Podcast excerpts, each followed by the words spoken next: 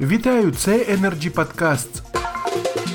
Нещодавно стартував новий проєкт Energy Club ток-шоу Energy Freedom з Андрієм Куликовим. Запрошені гості, найвпливовіші люди в галузі енергетики, представники урядових структур, органів центральної влади, народні депутати, керівники компаній та провідні експерти дискутували, обмінювались думками, обговорюючи актуальні питання галузі.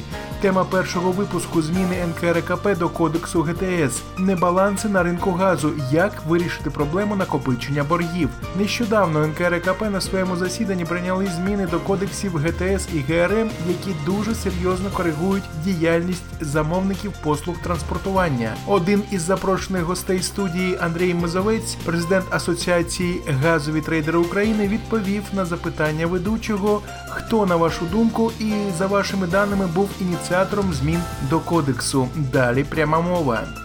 Само собою, що оператор газотранспортної системи. Замість е, діалогу з учасниками ринку він вибрав інший шлях. Він просто подав зміни до кодексу ГТС, збільшивши штрафи до 20% в кожну сторону, тобто в сумі це 40. І е, питання, як при максимальній прибутковості постачальника в 5%, а 5% це вважається дуже гарним результатом фінансовим, працювати, коли в тебе штрафні санкції 20%. Як на мене, це практично неможливо, особливо для тих постачальників, в кого портфель клієнтів не такий значний і не дозволяє збільшене споживання одних своїх клієнтів компенсувати недобором якихось інших. Наступне запитання ведучого ток-шоу Energy Freedom Андрія Куликова звучало так: коли можна очікувати вимірюваної реакції ринку на це рішення? Чи можливо ринок уже відреагував? І наскільки справедливе твердження, що ці заходи, ці зміни б'ють насамперед по малих трейдерах? Андрій Мазовець відповів: далі пряма мова.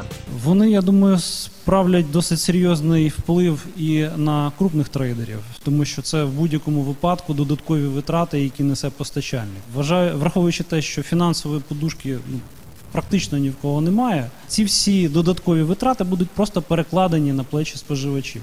Тобто, заради прибутковості оператора і додаткових премій всі будуть просто платити набагато вищу ціну, ніж вони могли би. На сьогодні все це були Energy Podcasts і новий проєкт Energy Freedom. Актуальні теми, цікаві гості, обговорення і дискусії. Ми завжди у курсі подій. Залишайтесь з нами. Energy Club. Пряма комунікація енергії.